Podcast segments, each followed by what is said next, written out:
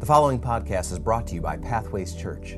For more information, visit www.pathwayschurch.us. Thanks for joining us for this message from our weekend service. Every week, we're hearing stories about how God is moving in people's lives. So if you have a story to share, email us at info at pathwayschurch.us. We'd love to hear from you about how God is working in your life. Well, good morning, Pathways Church. It is great to be back with you. Um, some stuff on the ground when I got up this morning outside. Yeah, we don't see that. Uh, I believe it's 83 degrees today in Florida. But, uh, but I love it. It was beautiful. I, I texted my wife, Colleen, right away. It was like, it's snowing. She's like, take a picture. And you guys are like, we don't, oh, whatever. So that's how we feel when you come to Disney World. Ah, oh, whatever. Okay. But um, it's great to be back with you. Uh, I believe this is my fourth time here, and each and every time you feel more and more like family. And so, thank you. Yeah.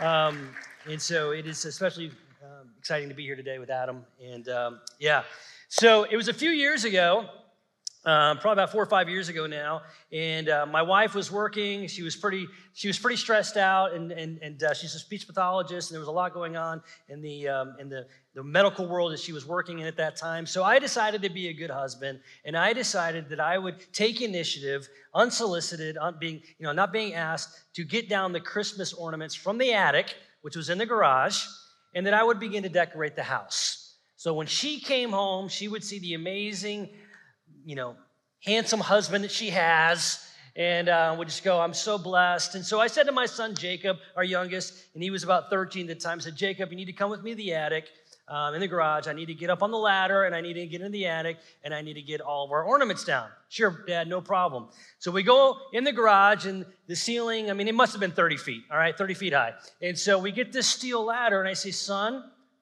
hold the ladder. Hold the ladder. No problem, Dad. No problem. I got you. All right. So I climb up the ladder and I get to the top and I, you know, get, you know, open the attic there and I, I'm getting into the attic in the garage and uh, the, the, the ornaments and everything were in the back of the attic. Okay? So I had to get on the very top, and I'll just start by saying Jacob was not holding the ladder. All right, my beloved was not holding the ladder. So as I stood, as I began to stretch, Jake, you have the ladder? Yeah, I got the ladder. He didn't have the ladder. All of a sudden, gravity took over. And I began to fall out of the attic. So as I'm plummeting, okay? I'm trying to catch myself. The, the, the, ladder is, you know, I've kicked the ladder away. And so I'm catching and I'm falling. And if you can imagine, so we've got these two by fours, kind of the framing of it. I'm trying to catch them as I fall. And I got nails coming out of the two by fours and they're scratching up my arms as I'm falling out.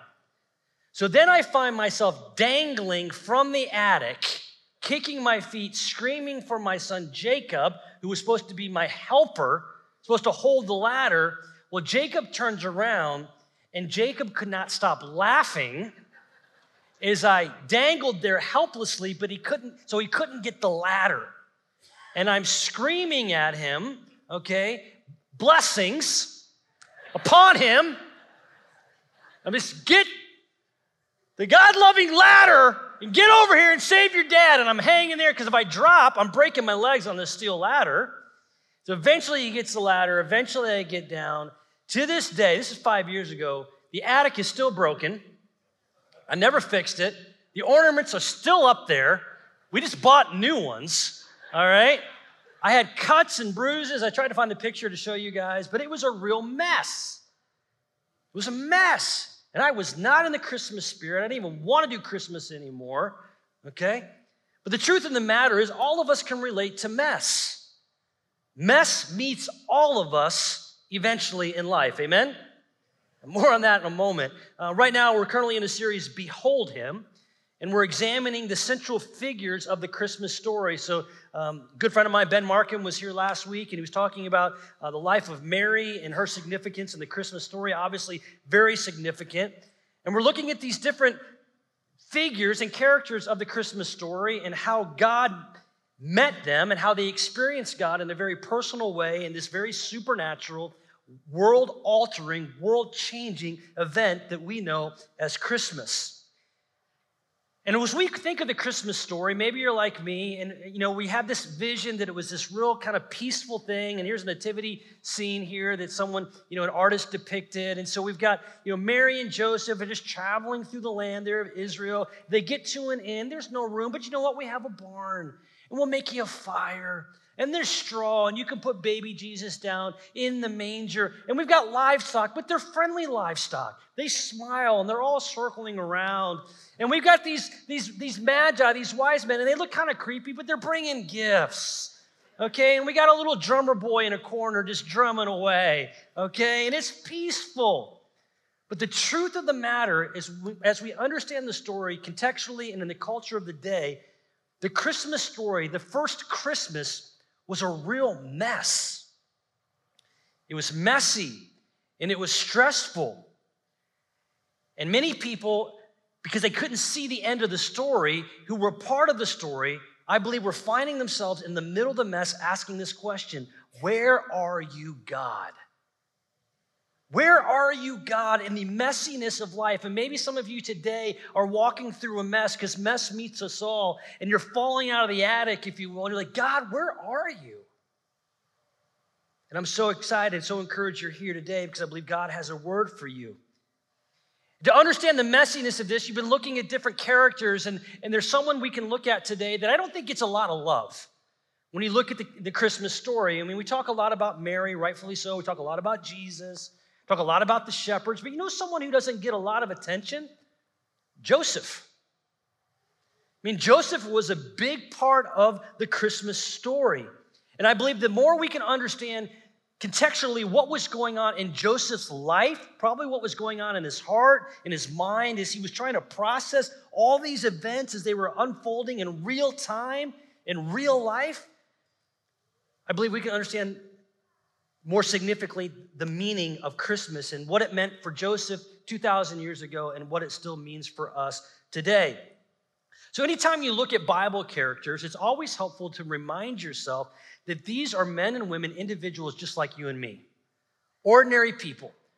All of Scripture is all about God using ordinary people to accomplish the extraordinary. That's hope for all of us. But these are real people going through real things, having real emotions, real lives. I remember going to Israel and walking the land, and, and I read all these stories throughout the Bible. But when I went to Israel, I was just, I, it was just, it was overwhelming to go, these people really existed. These places really exist, just as the Bible says. These are, these are true fictional stories, non fictional stories about real people like you and me. So Mary and Joseph were likely teenagers. They were teenagers, and even that picture's got Joseph with gray hair. He didn't have gray hair, he was a teenager.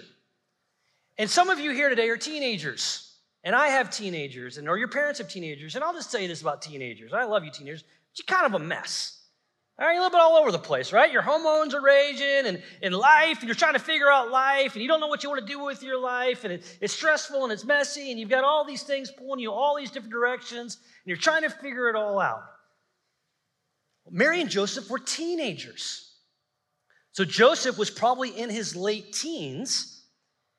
And when all this is unfolding, Joseph, as we're going to see here, was probably pretty stressed out because it was a lot for anybody, but especially for a teenager to comprehend what God was doing, the extraordinary that was doing through this ordinary teenager's life. So come with me to Matthew chapter 1. We're going to pick up the story here. And we read this in Matthew chapter 1. This is how the birth of Jesus, the Messiah, came about. His mother Mary was pledged to be married to Joseph. Now, this word pledged is important. Again, as we understand things contextually and within the proper, um, the cultural context here, the word pledged means that they were already legally married. So they've already tied the knot. But before they came together, scripture says, so before the marriage, before they consummated the marriage, I think you know what I mean by that, she was found to be pregnant. Okay, so just put ourselves in the story. Okay, you're married, but you hadn't had your wedding night yet, but you're married, and you find out from your bride that she's already pregnant, but you had nothing to do with it all right? Immediately, that would create in you some stress, would it not? that would create in you a little bit of a mess. My wife, we haven't had our moment yet, is pregnant. Well, in Joseph's mind, in that time, because he doesn't have the end of the story, that can only mean one thing. This creates stress. See, we know from historical hindsight, which is always 2020, that Mary was a young virgin girl, probably 14 years of age, and she's pregnant. She gets pregnant by a supernatural power of the Holy Spirit to carry and deliver Jesus, the Son of God, who will save humanity from our sins, whose kingdom will never end. You know what? And here today in 2023, we're good with that. That's awesome. Fantastic. An immaculate conception, virgin birth. Yes, of course. But again, remember where Mary and Joseph were in the story. None of that had happened yet. So they're caught in the middle of this mess. They're caught in the middle of this stress. And we know as we look at the pages of scripture that, that Joseph was a righteous man. He walked with God. So can you just imagine Joseph for a second? I mean, think about your own life. Those of you who are walking with God and you're going through life and you're trying to honor the Lord, then all of a sudden mess and stress hits you. You're like, God, whoa, wait, time out. Thought we were on the same team. But what we'll see here, and what has to be encouraging for all of us, that God is always working in our waiting. God is always working in our mess. And that's why hindsight is always 2020. Because when we look back, we can see where God was working. But in the middle of it, in the midst of it, it's hard to see. God, what are you doing? My wife's pregnant? And this would bring great consequences to Joseph. But how would Mary tell Joseph that she was pregnant? Like, how do you break the news? Well, if we bring it to today's context, you know, teenagers today, the primary way they communicate is via text. I mean, you could have two teenagers sitting next to each other and they're going to text one another, right? There's not a verbal, audible conversation dialogue that happens. They text. So we took some liberty with this and kind of just kind of, you know, kind of speculated what would that conversation sound like given the fact that they don't have the full picture yet. And so follow me. Again, these are two real people, ordinary people trying to figure out the mess they're in. So maybe it sounded something like this What's up, baby? How's my little Hebrew honey? Joseph, how's my favorite carpenter? Well, I'm living the dream. Your dad accepted my dowry today. I think he's starting to like me. And I'm just putting the finishing touches on our new place. You're going to love it. Want to watch Dancing with the Rabbis tonight? Um, well, you, you, you, got a sec? Anything for you, my Israeli Wonderwall? What's going on? Well, Joseph, I need to tell you something. Yes? Well, there's no easy way to say this. Well, yes. Dramatic pause. Joseph, I'm pregnant. Well, babe, you really are bad at jokes. I think all the wedding planning is really getting to you. I'm serious. And I know this is shocking, but I can explain. Well, who was it? It's Jacob at the bagel stand, isn't it? No, no, Joseph, wait, it was the Holy Spirit. The Holy who? No, it's Levi at the hummus bar, isn't it? No, it's the Holy Spirit. See, an angel named Gabriel came to me and told me I'm going to have a boy and he's going to be the Savior of the world. Really, Mary? You seriously think I'm an idiot? How could you? No, it was the Holy Spirit. Don't you realize what this means? It was the Holy Spirit. Right. Goodbye, Mary. Possibly? It's deep in the Hebrew there in the Greek, okay? Possibly? I mean, think about it. These are teenagers. It was the Holy Spirit. Okay. Ever have anybody ever give you the God clothes? God told me to do it. You're like, okay, what do I say to that? Joseph didn't know. We're not that far along yet in the story. And maybe it wasn't exactly like that, but we know it was something close to that because here's what we read in Matthew 1 18 and 19. We read this She was found to be pregnant through the Holy Spirit, but, but, Joseph did not initially believe her. And we read this because Joseph, her husband, was faithful to the law. Joseph was a righteous man and didn't want to expose her to public disgrace. He had in mind to divorce her quietly. Joseph didn't believe her at first. It was more than he could understand. This was too messy for him. He couldn't see God in the middle of this. You know, his only conclusion is would be for any of us is that his wife has been unfaithful to he and his family. And see, Mary's pregnancy doesn't just create a sense of enormous betrayal and broken-hearted disappointment. Culturally, it would bring with it a huge public dishonor to Joseph and both their families. But it would even get worse. See, by according to the religious law of the day, a woman caught in infidelity or adultery was punished by death by stoning. So Joseph's in a real conundrum.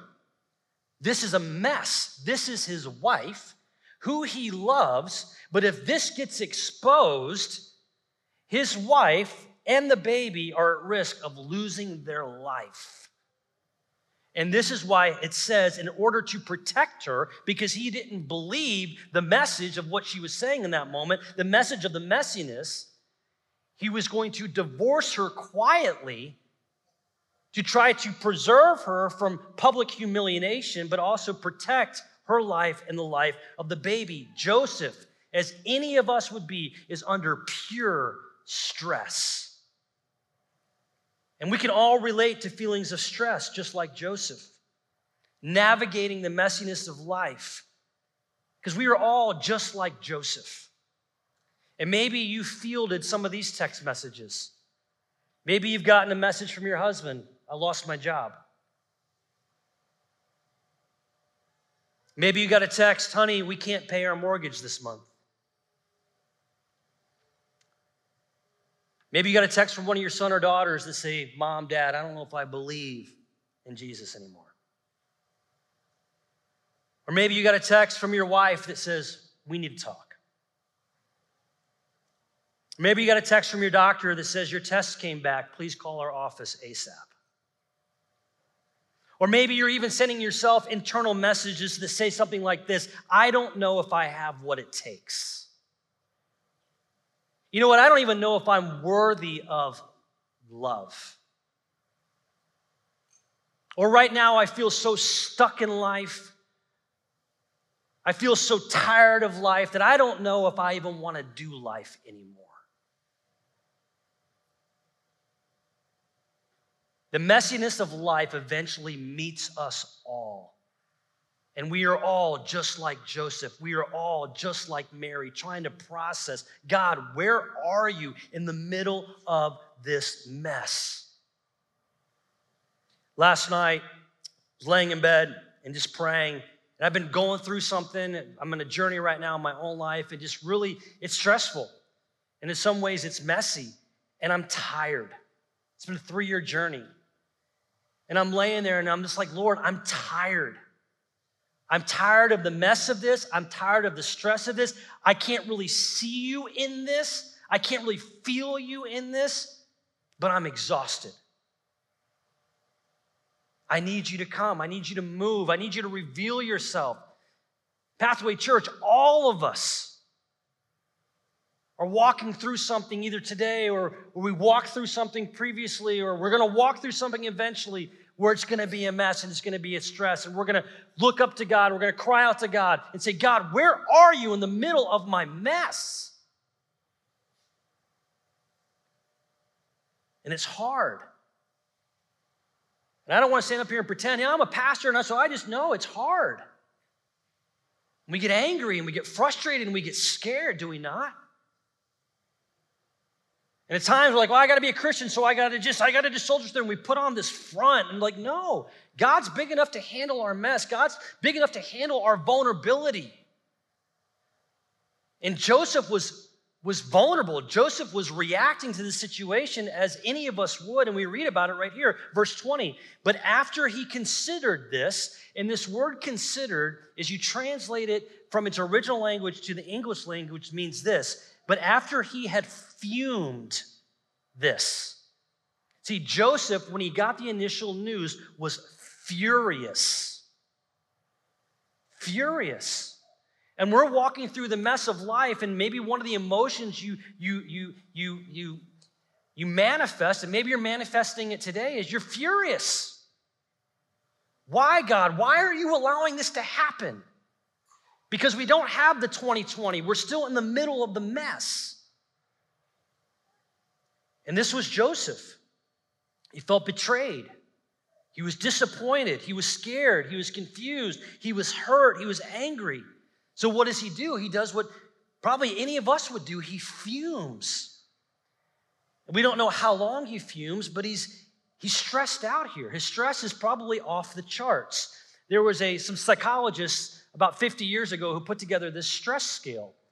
And what they did, they put a scale together to measure the, the degrees of stress that, that, uh, that we experience as human beings. And they gave a numerical value to the different ways we experience stress, the different circumstances of our life. So zero would be the lowest, 100 would be the highest, and anyone over 300 that would, um, you know, rate over 300 on the stress scale would be in serious health danger.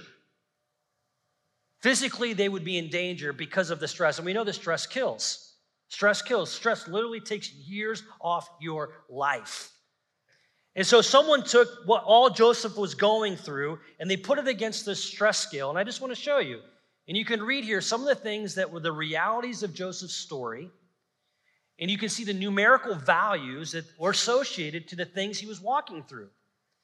And we can relate because we're just like Joseph. Think about your own story.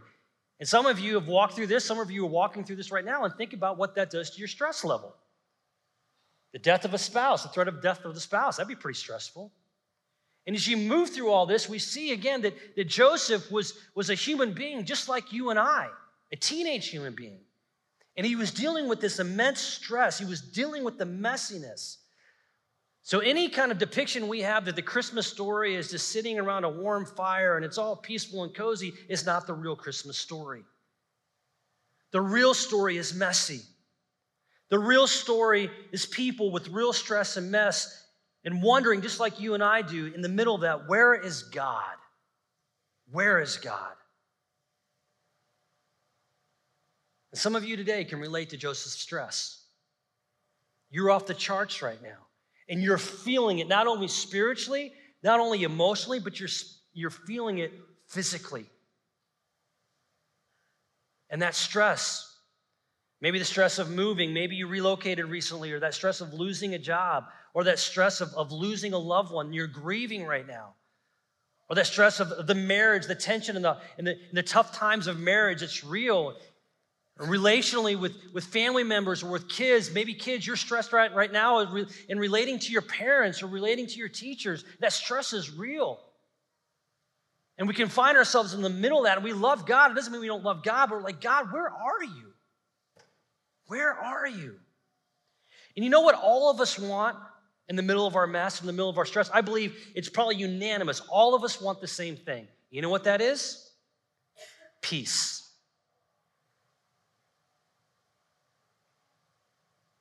When we're in the middle of our mess, when we're in the middle of the stress, ultimately what we want is peace. And the thing is, is we try to find peace sometimes in other things. We try to find it in people. We try to find it in purchases. We try to find it in plans. We try to find it in politicians. We try to find it in our purses.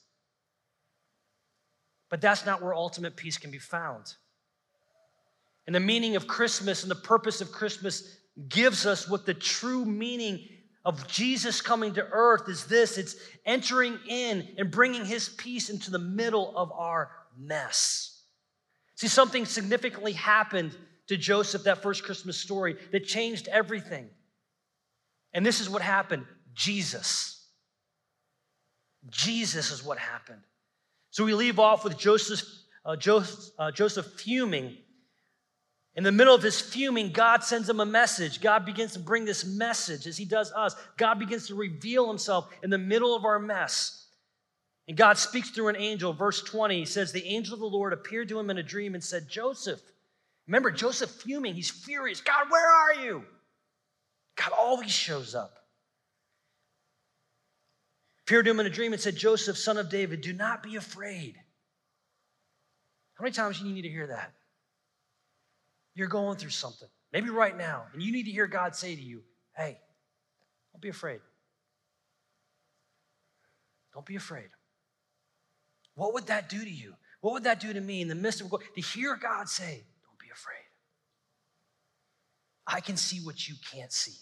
and I'm working in your waiting, and I'm producing something greater.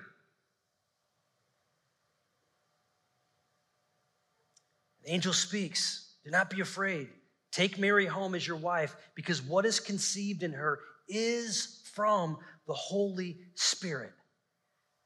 And God, in this moment, as He does with all of us in time, He brings us this assurance the things, as they were seeing, were going to play out ultimately different, and they just had to trust the Lord. He was producing something greater. There was a purpose for whatever the pain they were feeling. God was going to work something significantly for their good and for the good of all humanity.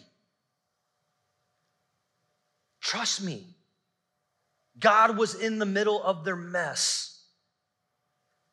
And God makes it crystal clear, verse 21 she will give birth to a son and you are to give him the name Jesus. Speaking, he's speaking to Joseph, because he will save his people.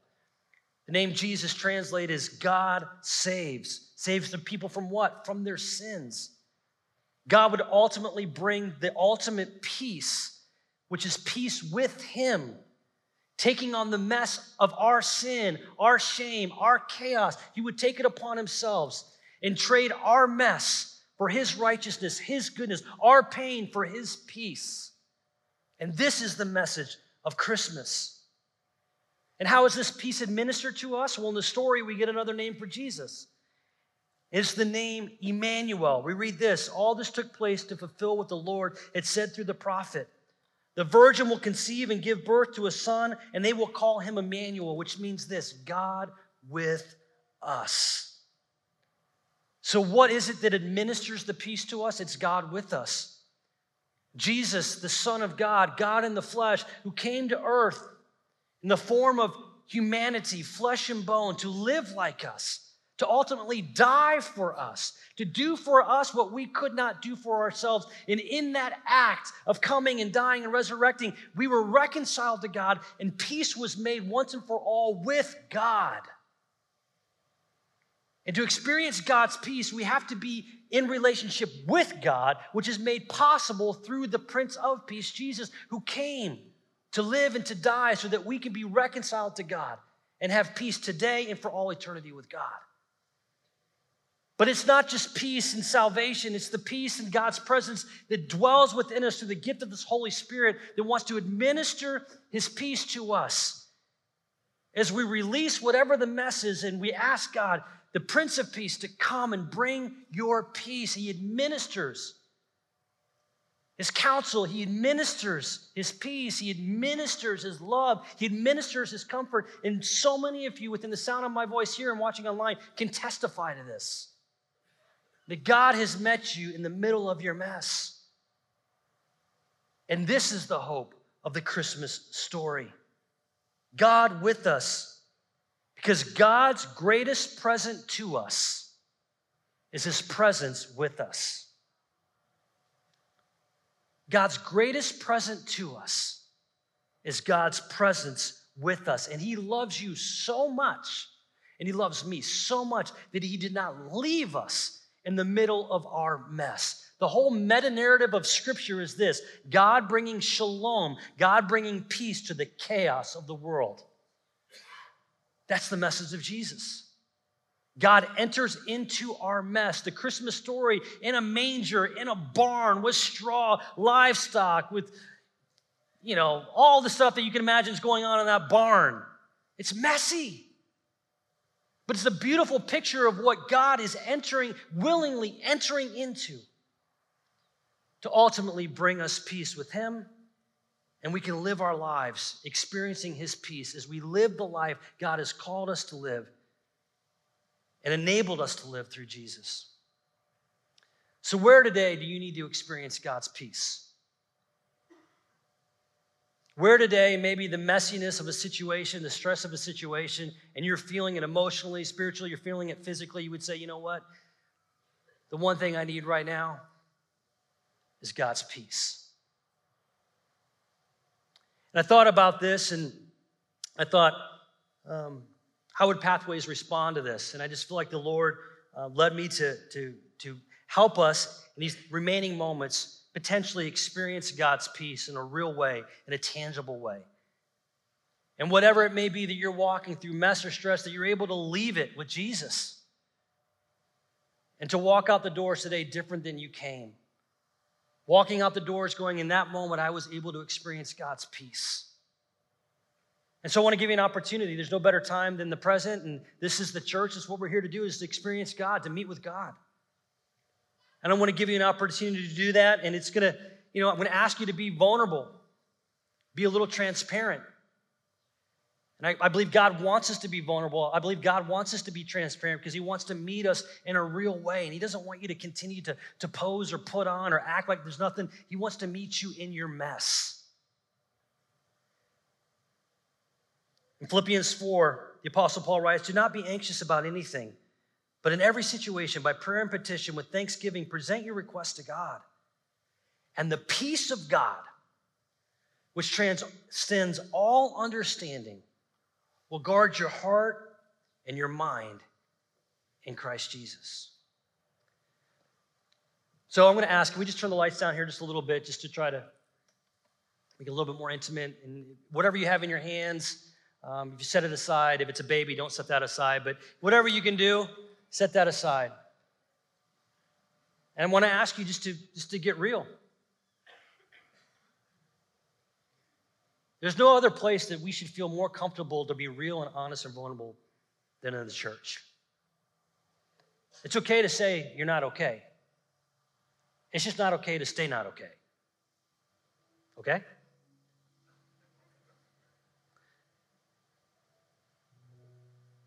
So I want to lead you through a prayer. And there's something powerful that happens when we name it. I think there's something really significant when we name either this, uh, a sin, which, which, this is not a time of confession, but when we name something we're struggling with, there's something powerful in naming it. And I believe what we're doing is we're calling it into the light. It's coming out of the shadows and it's coming into the light. And we're allowing God's light, the light of the world, Jesus, the light of the world who stepped into darkness, to come and to, to, to shine on this area where ultimately He can heal, ultimately he can bring his peace. Because what we need in the middle of all this is not something that John Parrott or Adam is, is up here saying. What you need is you need Jesus. That's what you need to experience. So I'm going to lead you. I'm going to ask us all to close our eyes.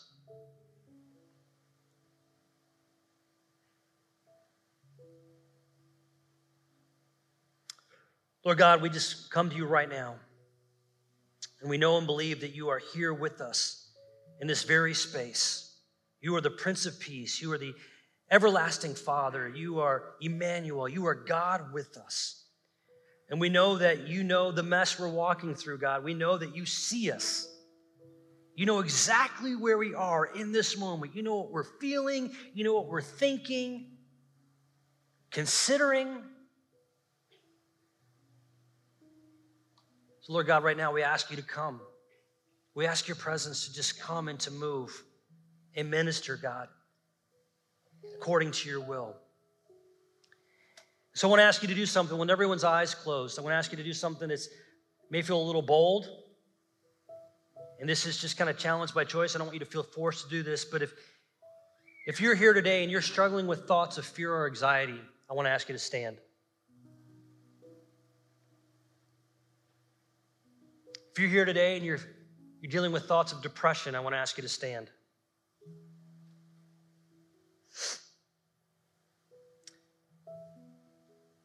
If you're here today and you're struggling with thoughts of uncertainty about life, the future situation, I'll ask you to stand. If you're here today and you're struggling with thoughts of anger, you're fuming, you're raging, I want to ask you to stand. If you're here today and you're struggling with thoughts of being hurt, you've been wounded, you've been wronged, I want to ask you to stand. If you're here today and you're feeling with thoughts of thoughts of being abandoned, neglected, rejected, I want to ask you to stand.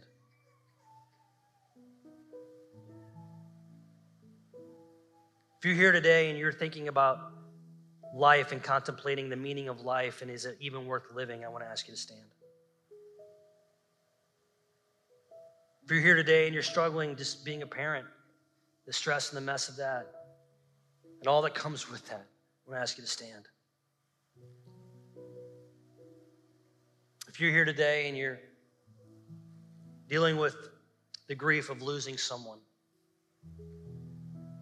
physically, relationally, and it's stressful and it's messy, I want to ask you to stand.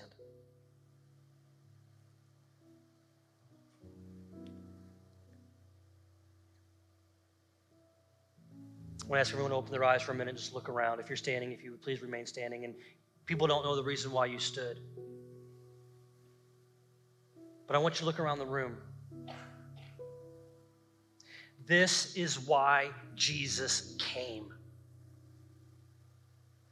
Because all of us, all of us, no matter what, at some point are going to go through some mess. We're going to go through some stress. We're going to cry out and wonder, God, where are you?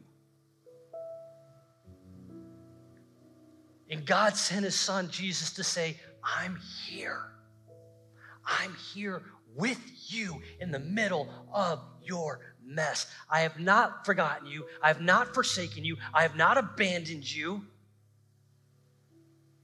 And although you may not be able to see it right now, I'm working in your mess. I'm producing something greater that's going to make you stronger, and there's going to be a purpose. Trust me. Trust me. I'm with you. And the beautiful thing about God and His love and His grace and His mercy, and He's a good, good Father, is that He doesn't expect us to walk through this in our own strength, which is why He's given us the power and the presence of His Spirit, the wonderful counselor, the healer, the comforter. God's presence is with you and me to minister to us, just like God was ministering to me last night in my bed as I was praying. And as the, the woman Linda came to me after the 9 a.m. and said, God has a word for you. And she spoke the word of God. God ministered to me in that moment. He said, John, I'm right here in the middle of your mess. But what God was calling me to do, and what He's calling me to do more and more today as I'm processing this, is I have to release it. I have to give it over. You and I can't carry our mess. We can't carry that hurt. We can't carry that anger. We can't carry that fear. We have to give it over because it will eat us alive. And we release it. And when we release it, we receive His peace. So, in this moment, I want to give you an opportunity to release whatever the mess, whatever the stress, right now. You're going to release it. You're going to leave it at the feet of Jesus. And we're going to pray God's peace to come and replace that place of fear, anxiety, whatever that may be. So let's close our eyes. And if you're not standing, you probably know someone who may be going through something, or if you feel comfortable, maybe just place your hand on the person next to your shoulder. There's something powerful when we sense a sense of solidarity in the community of God. This is the church. And God can heal however He wants, but I believe in my story, known to be true, one of the primary ways that God heals is through community. It's real men, real women being real honest and vulnerable and transparent, saying, I'm not okay. And God's saying, Let me meet you. And not only am I going to meet you, but I've given you a church that can step into the mess as well. And that's what it means to be the church. So I want to lead you through a prayer. Let's close our eyes, and you can be seated. I want you to just pray this in your heart right now. Savior Jesus, I confess my need for your peace. My life is messy, and I'm stressed. And right now, I'm wrestling with thoughts of, and you fill in the blank. And be as honest as you can be. I'm wrestling with thoughts of anxiety. I'm wrestling with thoughts of fear, thoughts of suicide, thoughts of grief, thoughts of hatred. Be honest. So today, because you are Emmanuel. You are the God in the middle of my mess. First and foremost, I trust you. I declare that I trust you, Jesus. as my Lord and Savior. Maybe in this moment, you've yet to place your trust. And I would say this to experience God's peace, we have to be in relationship with God, which is made possible through the Prince of Peace, Jesus, who came to bring us peace with God. And it's only in a relationship with Jesus, the Savior of the world, as we surrender our lives to Him, are we made right with God. And then His presence, His power, His Spirit comes and dwells within inside each believer. And maybe in this moment, this is a moment of surrender. You say, Jesus, I just surrender my life. And I ask you to come and be my Savior, to bring your peace to my chaos.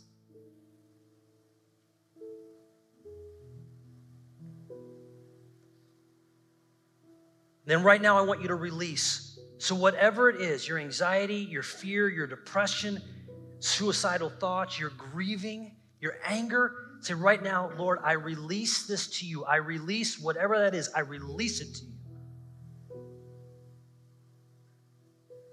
I lay it at your feet.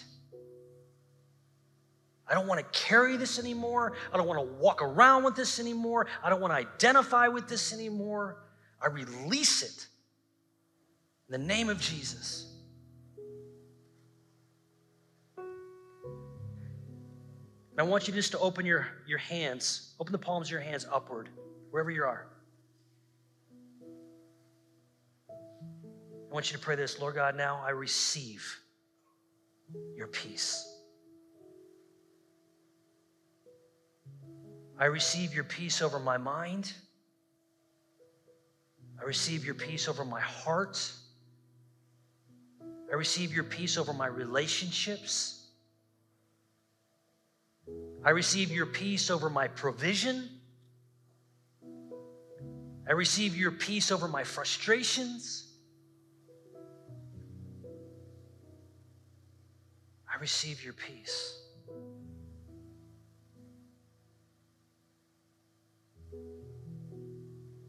Just allow God's peace right now to come and just to minister to you.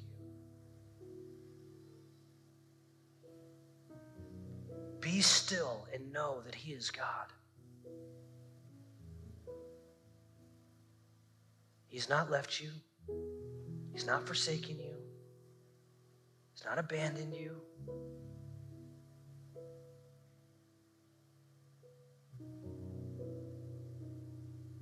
You've never been more loved than you are right now.